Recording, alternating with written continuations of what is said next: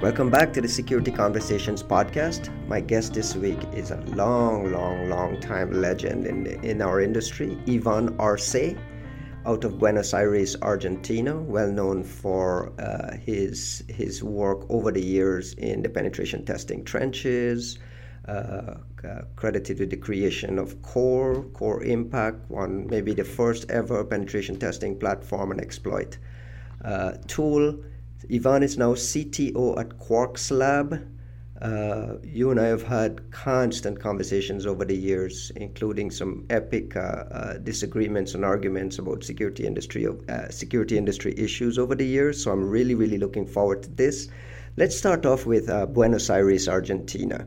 One of the things that struck me over the years is how many really, really talented, skilled exploit writers slash security researchers, uh, even companies, uh, very well established companies that came out of the Argentina hacking scene. What is in the water in Argentina? Why do you have an opinion on why we've seen this concentration of really skilled security researchers coming out of, of your place? Well, Ferenc, uh, first, thanks uh, Ryan for the introduction, and it's uh, good to talk to you again after all these years. And I didn't think we had so many disagreements about the industry. But anyway, we can get to that later. You're just to... always trolling me. That's the thing. well, there's a fine line between trolling and trying to make something people think about the different, the complex issues, right? But uh, we can talk about that as well. But regarding Argentina, uh, yes, as you know, I have uh, I have an opinion about what's going on in Argentina and why there are so many people that are good in, in at InfoSec and particularly at the offensive side. Even 15 years ago, when, when, when, when we first met, I actually came down to Buenos Aires and visited your office, and we talked about this years and years and years ago. Uh, mm-hmm. It was an issue, uh, uh, even what? Tell me tell me why you think you know we've, we've traditionally you know the russians are very good at, uh, at their it schools. Atlanta had georgia tech so there you see this concentration there. Why this uh, very noticeable concentration of really quality skills out of argentina? So the, in my opinion it's a combination of things that that come from the from the past from around let's say this, the 80s uh, uh, and, and those things are a combination, are the following combination. On one hand, we have very good uh, education, public education in, uh, in uh, science and math uh, in the past. At the university uh, level or even at the lower level? at the university, at the university level and even at the, at lower levels, at the high school, secondary school. Mm-hmm. at the university level, the, we probably have the, well, not probably, Argentina had the first uh, computer in Latin America for um, uh, scientific computing back in 1962. It was the first. Uh, it was a, a, British computer that was imported, and there was like a, a, an emerging uh, interest and culture uh, around uh, computers back then at the academic level. Okay. But the public school was very good and then you can combine that with the emergence of uh, home computers. So kids that are my first computer. I got my first computer when I was 12. I wasn't living in Argentina, but many people from my generation got their first computer when they were 10, 12, 13 years old, 14 years old. Um, and uh, on the other, so they were they were curious because uh, teenagers and, and, and, kids are very curious. They like to play, they like to discover things, they they like to experiment with things. They had a relatively good um, uh, uh, formation and, and education in, in things that are closer to um, computers or close to computers, but they did not have a lot of opportunities to express or to expand those uh, those skills and those interests. Uh, the context, uh, the economic context of the country, and also not just the economic context, but the, the infrastructure and the, the IT context of the country was very limiting and very very limited and very limiting. Uh, for example, we had in the in the 80s up until 1990, uh, we have a national telco uh, monopoly, a single state-run uh, communications telecommunications company, mm-hmm. which in the in, which in 1990s was split, privatized, and split in two. Uh, uh private company that uh, monopolized the communications in the north side of the country, and another that did the same on the southern portion of the country. The split was at the Buenos Aires uh, on the Buenos Aires city. So half of the city belonged to uh, one company, the other half belonged to the other company. These were two foreign companies, Tele, uh, Telecom Italia mm-hmm. and uh, Telefonica of Spain. So, um, so what happened is that uh, in reality, the government-run um, monopolic telco became two private monopolic telcos, and the, and that uh, created a lot of uh, dy- dynamism in the in the commercial side, but you didn't really have a lot of uh, opportunities to experiment and to learn and to do things uh, and to uh, an, an, uh, at a price that you could easily get access to resources. So that is the perfect context for pushing young, curious, and smart guys to explore things by themselves. Right. So it's a, com- a combination of the economics, uh, the the realities on the ground around where telecommunications were, this really uh, uh, uh, above average education system and all that marriage of the, the all these all these issues and factors married with the curiosity of smart kids kind of pushed this uh, groundswell of interest in in in technology research uh, but yes. I'm, I'm, more curious about why it why it went the security uh, area. Or maybe technology but, in technology research in general in Argentina is very very good but I'm just focusing on the security side of it. Okay, so I will give you an example, and I think my example, my personal example, is uh, it's actually um, maybe a good indicator. It, it, it, I do not like to generalize over uh, on the basis of uh, personal anecdotes, but this is a podcast, so I can actually do whatever. Yeah, we don't fact check. yeah, exactly. I'm not going to fact check you, so go ahead. Right. So so I started doing security stuff uh, when I was a kid. When I was well, I wasn't such a kid. I, it was probably in the 1988, 87, uh, and I started doing that because uh, at the time I had a, a, with a friend at the university. I was doing the first year at the university. Um, we created a software development company, which was two guys uh, developing software uh, or ad hoc uh, turnkey solutions for small businesses. And, and one of the customers that we have was a major bank, Citibank. And one day my partner came with a modem that uh, was given to him because the bank was throwing it away. And he didn't know what to do with it, so he gave it to me. And I connected the modem to my computer and I started dialing uh, different places. And this guy also had a paper with a lot of numbers. So I started dialing those numbers to find out what, what is what, what was there. And I found like an X25 network and I found uh, like a chat system. I, I found many things. So that uh, got my interest in uh, in networks and BBSs and, and communicating using a modem. Uh, but I have no access whatsoever to any technical documentation about operating systems, about uh, programming languages. I have no internet access at the time. There was no internet access in Argentina. So basically, you have to learn by yourself. Right, and you and, and you also have a language uh, uh, uh, roadblock. Because right. I would, I would imagine at the time as everything is in English and you're right. You're, Exactly.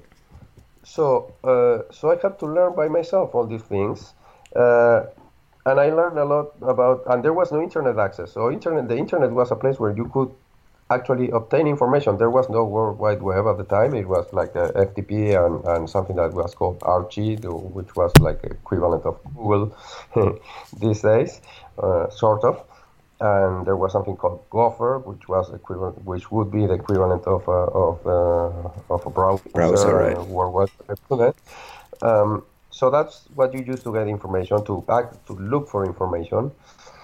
and I create uh, that uh, kind of information, but I have no means to connect to it, or I have no means to get access to it. So I have to figure out by myself how to do that. And in order to do that, I have to learn different operating systems. I have to learn pro- network protocols. I have to learn you know, how to program uh, or how to develop a program that will uh, look for the information that I wanted.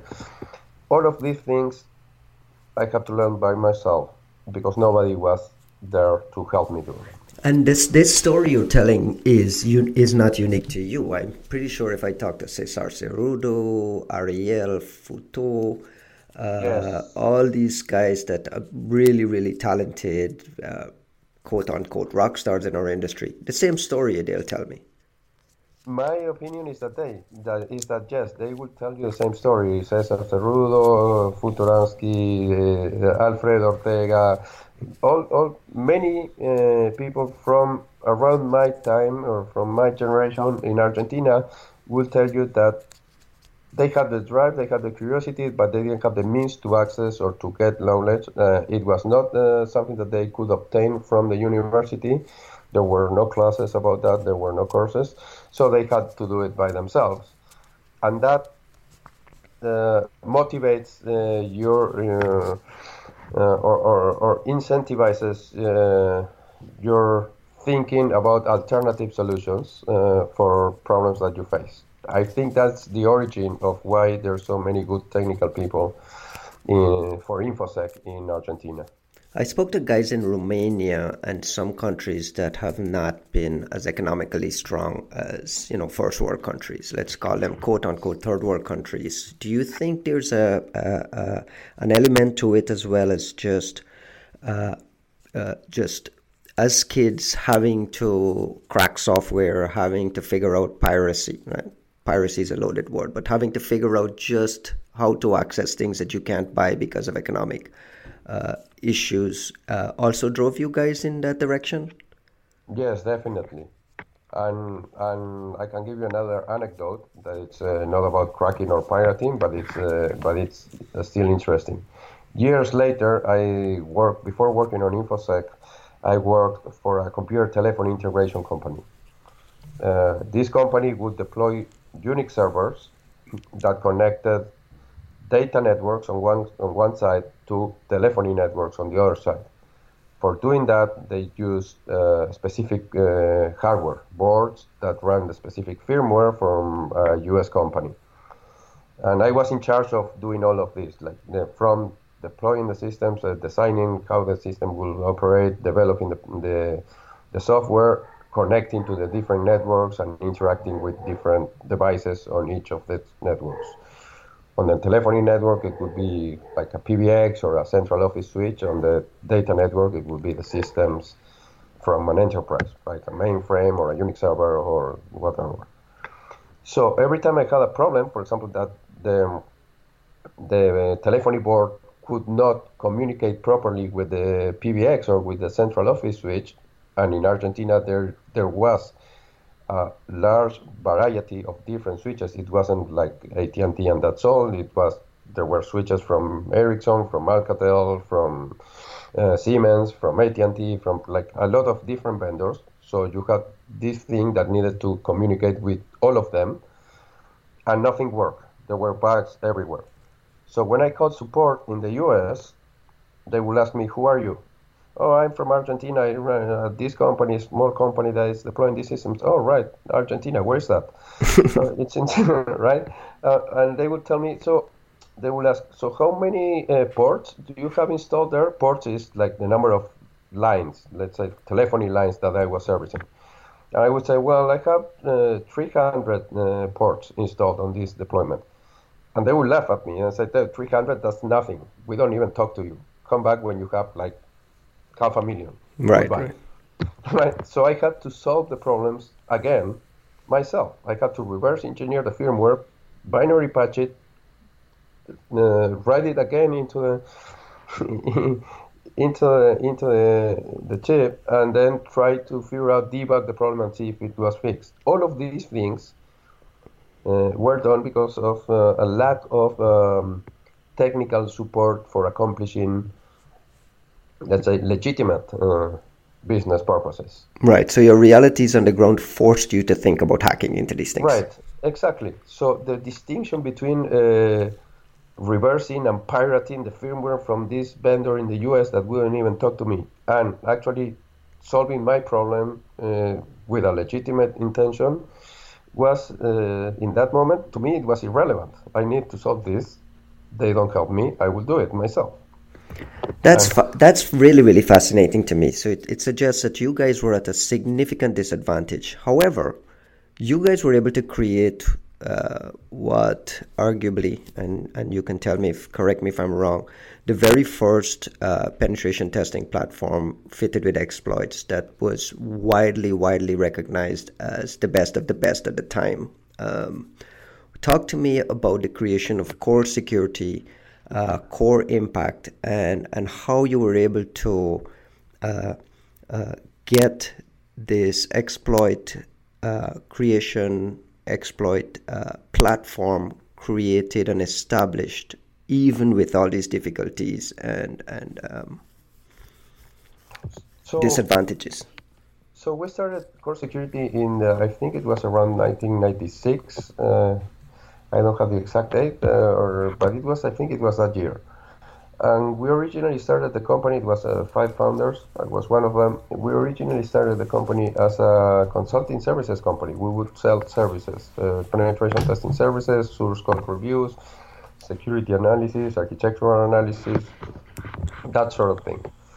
Um, and uh, quite rapidly, like within a very short time, uh, we got uh, a customer from Canada it was a, a company that was developing a vulnerability scanner. Uh, at the time, it was one of the top three vulnerability scanners that were competing in the market. ISS was number one, and there was Ballista, which is the one that we were uh, subcontracted uh, to develop. And there was another one from a company called WheelGroup that got later on got acquired by uh, Cisco. So we were developing this uh, as a as contractors we had a contract to develop this uh, vulnerability scanner. It was like a great experience. I got to know many uh, guys that are all, all also uh, very well known today, like uh, Tom Ptacek, Tim Newsham. We all work together uh, at that place. and uh, what we did was develop the vulnerability checks for the scanner. So in developing the vulnerability checks, uh, very often uh, the distinction between a vulnerability check, a remote vulnerability check, and an exploit was almost none, right? If you want to check for a vulnerability on a service, on a remote uh, host, you can connect to the service and grab the banner and see match the banner to some uh, database to see if the, uh, the service is vulnerable based on what the banner says, what version the service says uh, it's running, or you can actually try to exploit the vulnerability in a controlled manner to verify that it's effectively vulnerable. It doesn't matter what the banner says, right, or what the patch level uh, it says it has, or whether it says it has a patch or not. If you can actually exploit the vulnerability, then you know for sure that it's uh, vulnerable. And, uh, and that is very powerful because it gives you no false positives. I run code on this server, so you can not doubt that it is vulnerable. I actually run code, right? So, uh, but that that was a bit um, uh, uh, not dangerous, but people that will learn about that were very good, would get nervous. What do you mean running code on my on, my system? What do you mean exploiting the vuln? This is just a scanner. Why do you exploit vulns? the scanners are not supposed to do that. But that was actually a myth because nobody said that the scanners were not supposed to do that. so we discovered that sometimes you have to exploit the bug to actually get an accurate result. It doesn't. It, it wasn't sufficient with uh, with just checking for banners or things like that. So we started acquiring uh, an expertise on doing these things sorry, and um, and then we also got a, a another contract for for a well, it was a big five uh, accounting firm in the U.S. I don't know which one. I think it was EY or one of those uh, to develop tools and exploits for them. I'm talking about the late 90s. This is pre-impact. You haven't created impact pre- yet. You're just doing software assessments and penetration tests, co- source code right. audits, and just kind of developing uh, internal right. tools. Exactly. But then those internal tools were we were sub, we were contracted to develop tools for others, and some of those tools included uh, attack tools or ex- and exploits, right? Uh, but these were done on a contract basis ad hoc. This guy is asking us for vulnerability checks for uh, his scanner. Let's do this and send it, uh, send them to them to him. This other guy is asking us for an exploit for for I don't know bug uh, X. Let's do the exploit for X and send it to him.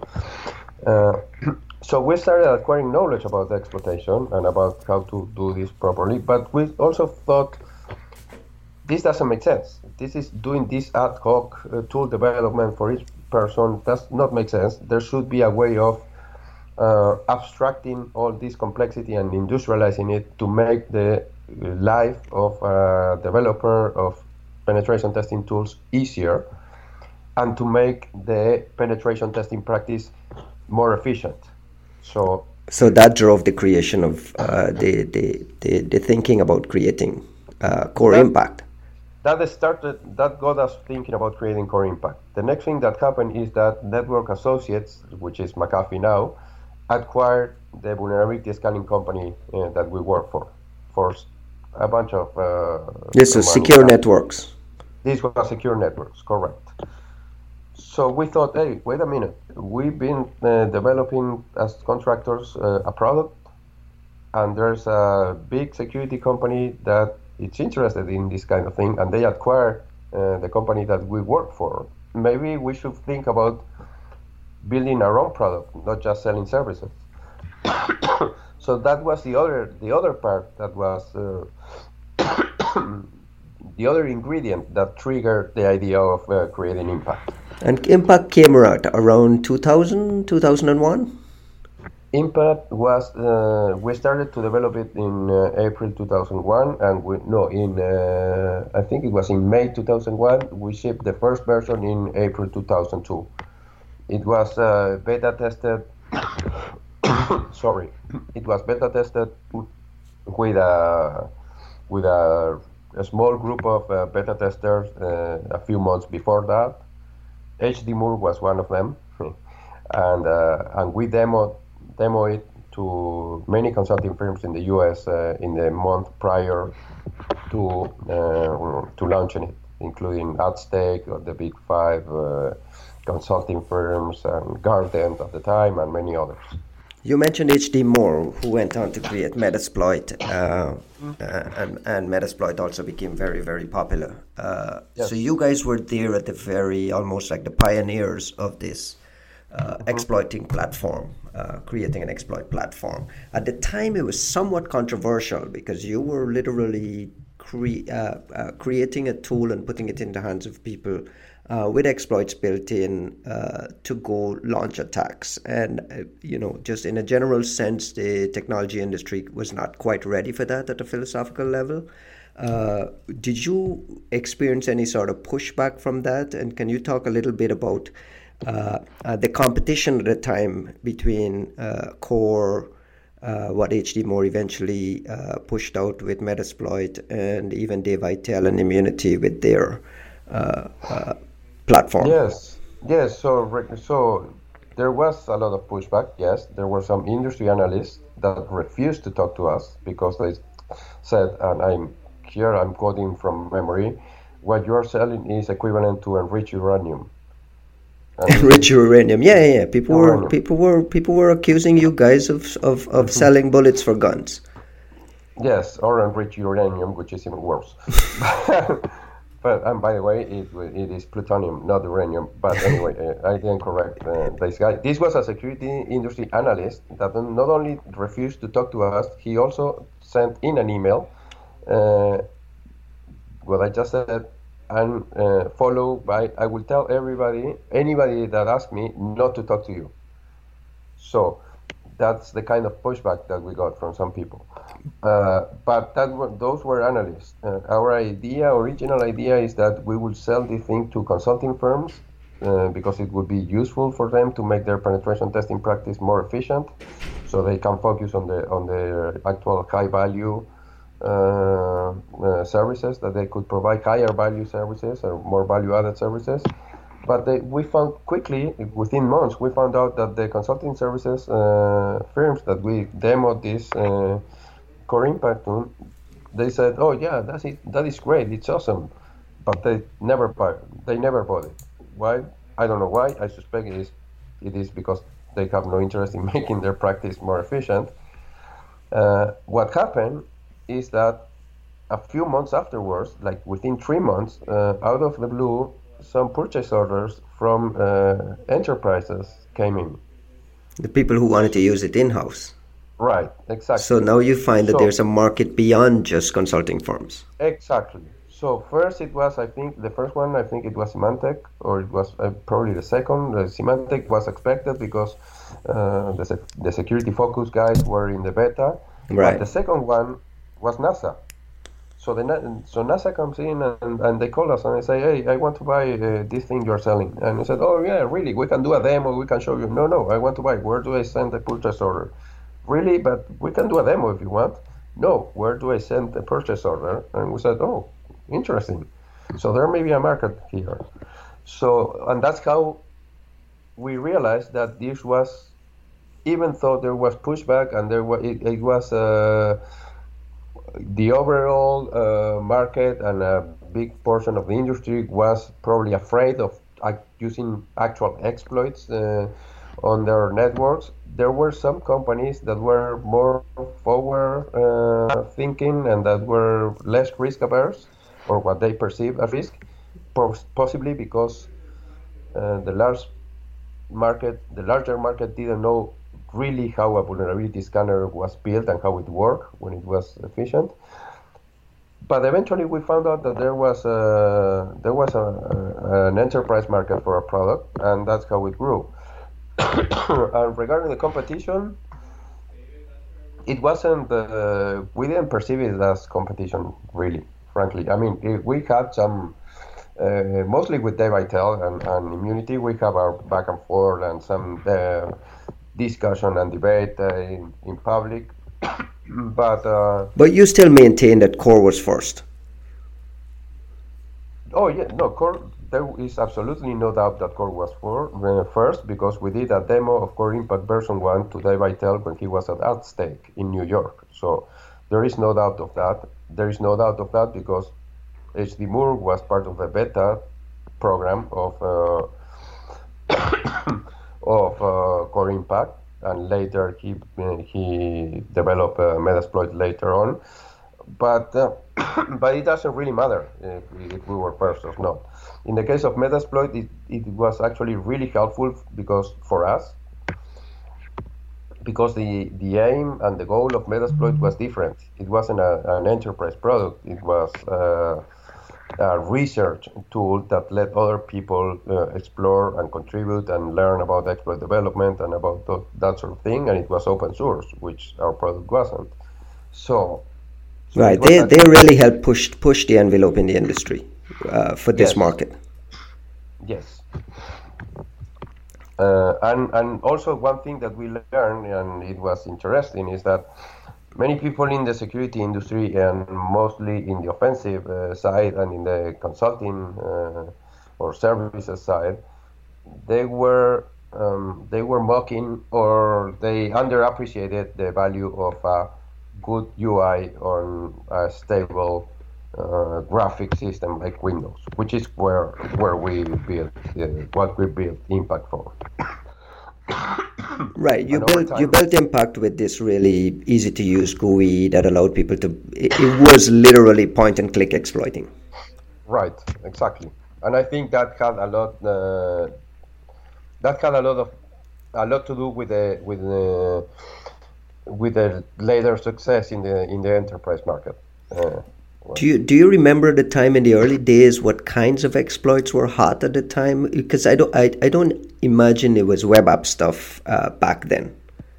No, it was it was server. It was server side network server stuff. side network stuff, HTTP, probably FTP, that sort of thing, DNS, and that sort of thing. So basic uh, base services, not the up level stuff. Uh, we did that in, for the first. Uh, I'm sorry, I, I have a cough, terrible cough. We did that for the first um, few years. Uh, the version one of Core Impact also included uh, privilege escalation and, and uh, pivoting or, or, whatever they call it now, uh, lateral movement. Lateral movement, right. Uh, and local uh, information gathering, uh, or whatever they call it now, like leakage or, or I don't know, looking for interesting files and leaking them. All of that was included in Impact in the first version. with a limited scope, right? Because it was just a few guys developing it. And we started uh, incorporating client-side attacks in, uh, I think it was in 2004, uh, because we saw that that was the, the next thing that needed to be added. Even before web application stuff, client side was more important. Right, right, and that's when you started taking aim at the browser and and, and yes. drove and drove Microsoft into uh, improving its thing, and then we yes. subsequently saw all the, the new browser war with. Uh, Firefox and Chrome and so on, and you guys were uh, uh, at the head of that. One of the things that was fascinating to me was alongside all of this, Core had a really amazing research team churning out uh, uh, research and black hat talks and DEF CON talks. Um, and you know, people who remember will remember uh, famously, Core had the best uh, documentation of its disclosures. Mm. blow by blow documentation of its disclosures that was uh, that was so funny. You, you, you went into I- incredible detail about passing information back and forth to vendors. Uh, that, that that's a history lesson. But can you talk about what, what the, the the bits of research coming out of core on the research side, the R and D side, that you're most proud of? Uh, well, I don't know, proud of, but I can tell you how we did it and why we did it. Uh, and I can also tell you where the timeline in our security advisory is originated and why we started. Yeah, let's talk about the timeline because I think there's a there, there's a fraction of people listening to this podcast that will remember those. I, I, my first introduction to it, I believe it was the MSN uh, again client side bug. There was a Microsoft Messenger at the time was the big yes. thing. Do you remember that one that forced Microsoft yes. for the first time in its history to ship a mandatory uh, uh, security update for MSN? Yes, that was that was the one that uh, that motivated the timeline in the in the advisories that followed that one. Uh, that and uh, I think prior to that we also published an advisory about some bug in in uh, in a VeriSign PKI um, system. And the experience that we went through with both reports motivated us to have a detailed timeline in every advisory to provide more transparency to with whoever would read the advisories to know what happened during the time from from the moment that we reported the bug to the vendor to the moment that the advisory got published. Uh, it's important. Time, it, it's important to say this is the mid 2000s, maybe 2003, 2004. Again, I'm not fact checking. I don't have a browser open. I'm just going from memory because I was writing these stories at the time. It's important to understand that the, the industry hadn't matured to the point where people were comfortable dealing with uh, vulnerability reports. Microsoft was struggling at the time trying to build out post TWC uh, their own thing. Uh, where, where vendors are now today with bug bounty programs and an easy to report system was non existent at the time. You guys were winging it, so to speak. Yes, um, but we have been, we, we were somehow lucky, uh, I guess, because uh, we have been finding bugs and reporting them to vendors since around 1996, uh, in fact. Uh, and some of the first bugs that we reported were uh, in SSH or in Bind, the DNS uh, solution mm-hmm. software of the time. So very very old stuff. so we have, and I participated in the reporting in almost every single bug report to the vendors. I was either doing the reporting or uh, being part of the process, and somebody else was doing the report, but I was monitoring the report. So I had a by the time that, that it was the that the report about the MSN uh, bug uh, went out, I had a lot of opinions and experience in, in that, and like not only opinions and experience, but also stories and scars. So, so what happened is that um, we reported this bug, and uh, we went back and forth about uh, what was the problem and when it was uh, supposed to be patched, and uh, so eventually we published the advisory, and the advisory uh, included proof of concept code. Uh, the bug was about changing your uh, profile avatar in the messenger, and by doing that and putting a, an image file that had, that was malformed or that had, that was especially crafted, you could exploit any of your contacts. Uh, so it was remote, and it didn't require any any direct connection made outside of Messenger. Of course, the communications between uh, different endpoints pass through the Microsoft uh, network, so they could filter at the at the at their network. Uh, but so we did this, and uh, and in fact we have three people from Microsoft visit us in Argentina. They were passing by or they were uh, meeting with somebody else, but they went to our office uh, because they were uh, really, I would say, I, I wouldn't say upset, but they were, uh, they did not understand why we were publishing proof of concept in our advisor. In Correct, our they were pissed. They were pissed, right. Uh, so we explained to them that uh, the reason why we published the proof of concept is because we wanted to help everybody that was potentially vulnerable to find out if they were actually vulnerable by themselves, uh, not to depend on somebody else to tell them, but to be able to do it by themselves. And you can tie this to the un- un- personal anecdote that I that I told you earlier, when I didn't have any support from the big vendor and I had to figure, thing, figure out things by myself. so I put myself in that in the shoes of of me ten years before. And I said, well, if I was in this situation, how could I tell if I am vulnerable and I need to do something? if the big vendor doesn't talk to me. So in our advisory, we we care about that and we provide the proof of concept so potentially vulnerable users can check for themselves. But also, the other thing that we explain to them is you are the vendor of the, of the vulnerable software, and that's fine. You deserve to be um, notified and to be, be given the opportunity to fix this in time. But there's a whole industry there's a whole security industry that provides security solutions. Why do we deprive them from providing a security solution to this problem if what they need to provide the solution is a proof of concept? So they can build uh, uh, countermeasures or they can test their IDS signatures or they can do any, any of a number of things that they could do to help their, their customers or, or the user base at large. So they said, "Oh, yeah, yeah, you're right. I, think that makes sense. I, I understand. I, I, we understand that you don't have a, a ill intent, that you are doing it because you really believe that this is helpful. so everything was fine.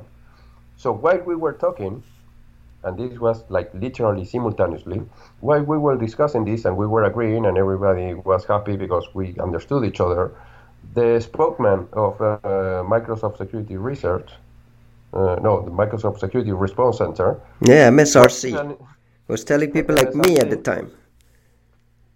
The spokesman for of MSRC was telling people like you that we were irresponsible and reckless. Correct. R.I.P. Stepto. Right. i rem- I remember it like it was yesterday. Uh, Stephen Toulouse, uh, rest in yes. peace, Stephen, one of the nicest guy in the industry. But I remember this like it was yesterday. Yes. These long telephone calls, uh, uh just screaming about uh, irresponsible move by Core because you guys were putting out proof of concept code pre-patch. They didn't have an update yet ready. Um, and yeah. even when they shipped the update, uh, there was no automatic updating mechanism to force people to uh, get that thing, and it was remote and critical and could cause all kinds of major, major problems. And they were not happy at all at the time.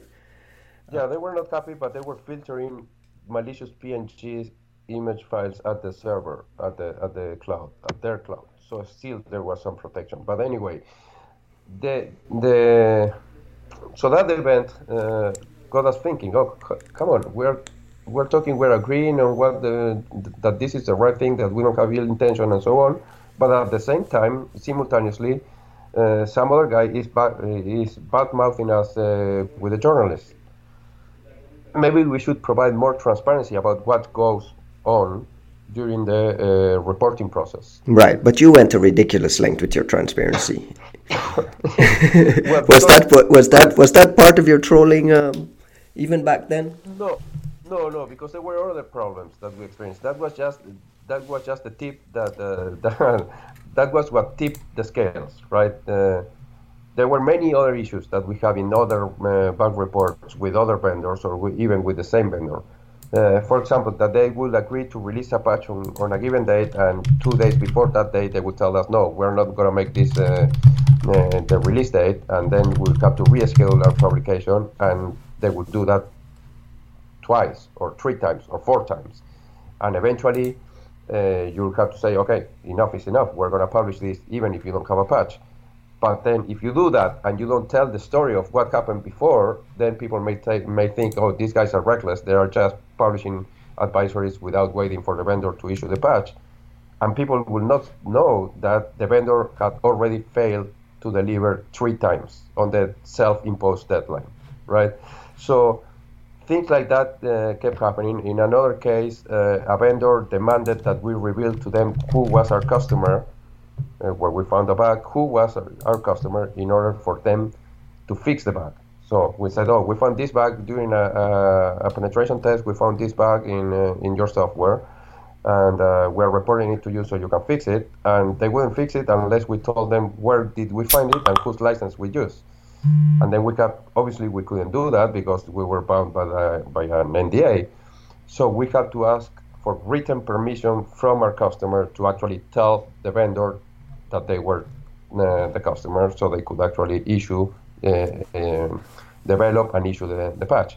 And so, like that, I have tens of different uh, anecdotes and stories with variations. And so all of this put together made us think that the whole process needed to be more transparent from the start till uh, it gets public. Not just the public part and the technical details, also how the process evolved. Uh, and you guys became famous for your uh, uh, for your transparency in these things. It went it went into so much detail. Which email was sent back and forth. I sent the exploit. The guy asked me to tell him how the exploit works, so I sent him a tool to show him how the exploit works, and it just went on and on and on. It was like it was like required reading for us at the time, just for to, to get a feel for what goes into reporting bugs. And in in many cases, even today, not much has changed in that respect. Um, uh, I and, and you know I just asked about uh, some of the research you guys are most proud of. I think it it, it, it triggered it triggered my um my interest in looking back at core just this week when we found out that absolute software LoJack system had been hijacked and the agent was uh, C2s were embedded by you know really high end uh, targeted attackers. You guys were warning about this back in 2008 uh, about this LoJack yes. uh, about this LoJack rootkit, and we're now ten years later. We see it being exploited. Those were those were the types of things Core was pushing out at the time uh, that really pushed the company, uh, you know, at the top of, of, of visibility in the industry for some of the work you were doing. Yes, and uh, it was sort of uh, designed, uh, the organizational structure of the company was sort of designed for, or, or I think, adequate for that to happen. because we were developing a, a, offensive security product, and we tried to follow, and we were very strict with the software engineering practices uh, to make sure that it was a quality product. We were also providing uh, security services where we were doing like research and, and learning about technology in the field from very um, high uh, value customers, uh, Fortune uh, 500 or, or companies that were at the at the state of the art in technology development and adoption. But also we have a dedicated uh, research uh, team that was not in charge of doing research by themselves. They did research by themselves uh, a bit, but their main goal was to coordinate the research that was done by everybody else.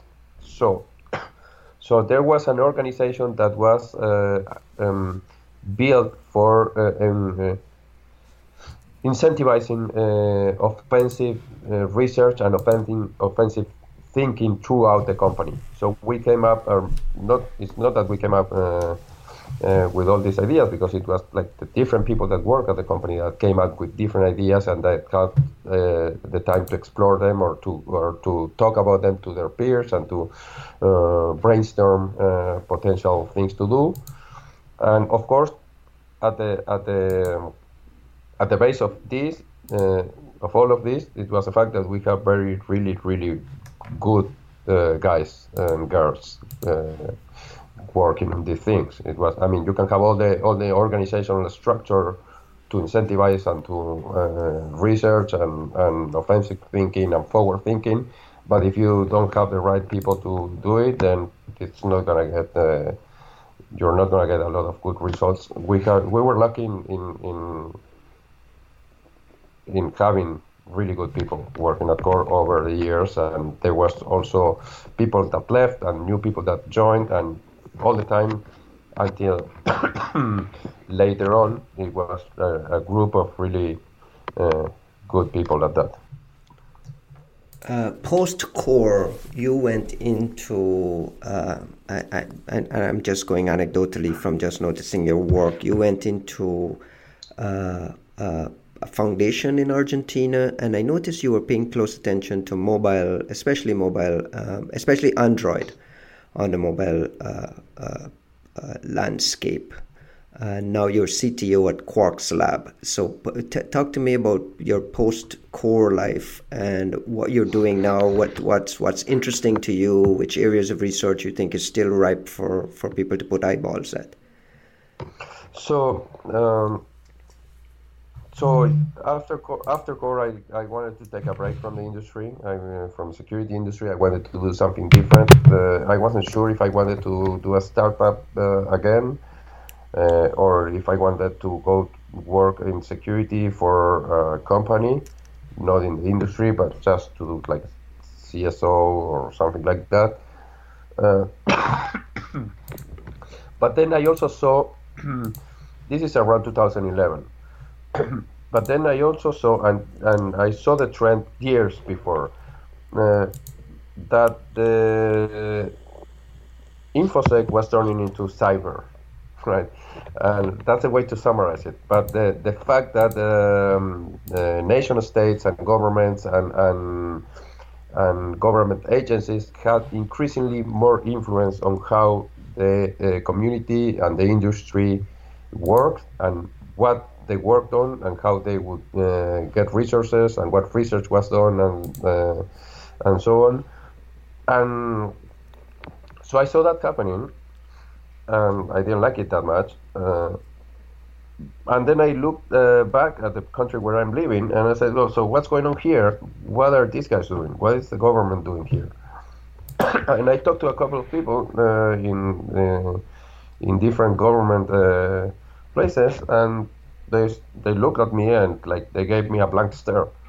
So so I said, okay, so maybe it's a good thing to start some research activities in Argentina to like to plant the seed of uh, indigenous research outside of the industry, uh, not in the academia, in a place where there can be practical uh, hands-on research. Uh, that's not in a university, it's not in a research institute that is uh, funded by grants uh, from a research council, but it's also not in a private company that mostly builds and exports uh, services uh, uh, in, and in the best case a scenario products to either the US or Japan or Europe and so on. There needs to be something that is more adequate and more focused on what is being done here in Argentina what technology is being uh, adopted here and what are the concerns and the potential risks of that. and it need to be um, financially accessible. It cannot be something that if you want to buy a tool, you have to pay thirty thousand dollars because nobody would pay thirty thousand dollars here. No, we have, for example, at Core, we have absolutely no customers in Argentina, zero. We have over 1,600 customers of our product, uh, but none of them were in Argentina, and the product was developed in Argentina. So that was uh, a paradox. So you so you were you were uh, just just nervous about how the country was exposed in in the midst of this shift to where we started to see right. nation states being very very active in this APT targeted attack space. Right, and I didn't want to. I, I thought that the way to contribute to help in, in addressing those things, uh, the, those. Uh, upcoming potential problems was not becoming a cyber policy uh, advocate or, or mouthpiece, but to actually start building a research team that will work on, on the on the problems and will try to understand and build technology that is usable here. And that's why I went to this uh, foundation. Uh, Fundación Sadosky. Uh, you worked for five years there, uh, kind of building these programs and running the right. internal R&D projects over there. That was a government agency? That was part partly a government agency. It depended on, on the Ministry of Science and Technology and uh, on the Chamber of uh, the Software Industry in Argentina. So th- those two were the parent entities of the foundation. And you spent five years there. Has has has that nervousness or that risk that your Argentina government networks, maybe critical infrastructure there, uh, uh, could be at major risk change? Do you th- has things changed in the five years that makes you think that the com- the country is properly prepared? No, I wouldn't say the country is properly prepared. I think that it's like very very far away from that. Uh, I think the awareness has uh, has been raised, uh, not because of me, because of probably the Snowden uh, revelations and leaks, and because of the events that happened, and because cybersecurity is now a topic that is discussed at the top level uh, entities and, and, the top level uh, authorities of different countries. But uh, so I am.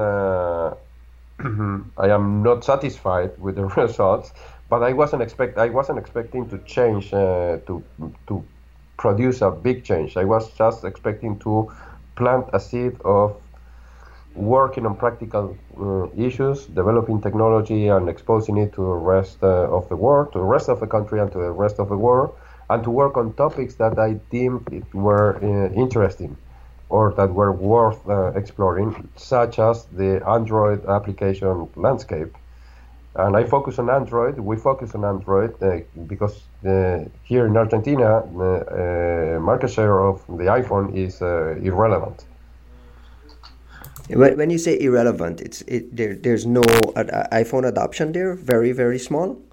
Very very small. Yes. And percent. That's an economic thing that's an economic thing because iPhones are very expensive here, and there's not many options, not not many inexpensive options, and they are not sold directly by Apple here. So, so you have a monoculture there, where if someone wants to target Argentina, Android is is probably the best place to start. Yes, uh, but if, but I'm not talking about nation states even. No, no, no. I'm talking about just regular security threats yeah. against everyday Android users. Exactly.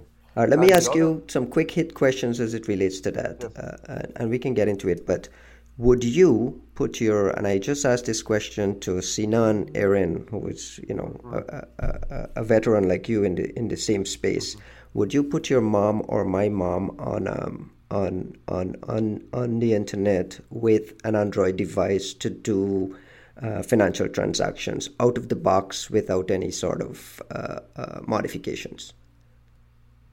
Uh, it doesn't matter because she would do it anyway. But, but I would try not to. I would try to convince her not to do that, but I would probably fail at that. Right, but which which which which tells us that there there are millions of people running around in Argentina and the rest of the world doing banking and financial transactions on an Android device that we both know they should not be doing, especially an Android device out of the box if you don't have the technical skills to configure it and manipulate it in ways that to make it secure. Oh yes, uh, totally. And there have been already several incidents in Argentina, spe- uh, specifically. There have been there have been several incidents regarding that, uh, mostly because the apps that they run and the apps that are built for doing that things are really really bad at uh, security. Yeah, and there's and, and and there's just a general sense of we don't know who's responsible for it. Is it is it is it Google? Is it the carrier? Is it the app maker? And the, the ecosystem doesn't lend itself to uh, a level of there's there's there's a body that's responsible for keeping me secure. Correct. What are you doing now at Quarkslab? And what is Quarks so, Lab? Quarkslab is a it's a French infosec company that is specialized on on products and services that are high value and, and focus on not the usual web app stuff, app layer stuff, but more low level, uh, uh, advanced and interesting uh, things like uh, auditing uh, embedded software or reverse engineering embedded software to find bugs or to fix bugs or or working on on uh, cryptography implementations and reviews, mm-hmm. uh, uh, protecting software uh, to prevent uh, reverse engineering, um, Internet of Things uh, security, automobile security, that sort of thing. It's it's a services firm. It's a services and product firm. Okay. It sells services. It's six years old. Uh, it started as a services uh, firm, but uh, a few years ago, two years ago, it started developing products uh, as well. So now it's commercializing products, uh, and um, and it's a small firm. It's about uh, 50, 50 people. It is self-funded and it has uh, uh, most of uh, its focus is in Europe, but uh, we have some customers in the US and we have uh, several customers in Asia. Uh, we have a subsidiary in Japan and also a small office in Argentina, which I run with two guys working here as well. So, and it's a, it, to me, it's like a, I, I I'm quite happy about it because the level of uh, of talent and and and knowledge and and peers that I have reminds me of what core used to be in the late 90s. So I'm quite happy about it. Is it easier today to do uh, to do vulnerability research and handle disclosure and go through all that drama and controversy than it was back then, or do you, or or do you feel like the industry still as a whole has not matured enough? Well, it depends. Uh, what is your your target for research? Uh, if it's uh, enterprise software, desktop software, that it's uh, uh, that it's widely used or massively used, or is it software or components from big IT vendors? Then I would say yes, it is easy. It is easier than 10 or uh, 15 years ago to go through the process. It's right, but if you look at research, but if you look at IoT vendors and some of the, uh, the, the oh, hundreds of thousands of companies popping up doing something, some connected thing, they're back where we were. They're back where we were in 2001. They are back where we were in 1990.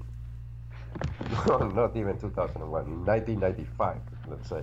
So, so, uh, so in many cases, a lot of those lessons learned have to be. Uh, it's important to keep those lessons learned in in in context when you're dealing with uh, like a lot of the embedded systems that you're now doing over at Quarkslab. Yes, yes, yes. It is it is important to have those lessons and to, to to understand how things evolve because the reactions that you get uh, it's not just about the quality of the of the software or, or the hardware or whatever you are uh, researching because that's that's some things that are uh, that are also I, I believe in terms of mitigations or countermeasures they are lagging. But it's also about the maturity of the vendor uh, in handling vulnerability reports. So if you know what was what is the history with the major IT vendors and you learn how to uh, handle things or how to uh, how to manage a, a, reporting process with them, it will be very helpful. because it's like going back in time when you talk to some vendors in other in other industries. Thank you very much, Ivan. I think we're well past an hour. Um, mm. Appreciate the time spent uh, on the podcast. Hopefully, we can do it again uh, when your cough subsides. And yeah, sorry, sorry about that. And thank you, thank you, Ryan, for this. Uh, it's been a pleasure. Thanks. We'll talk. All right. Bye.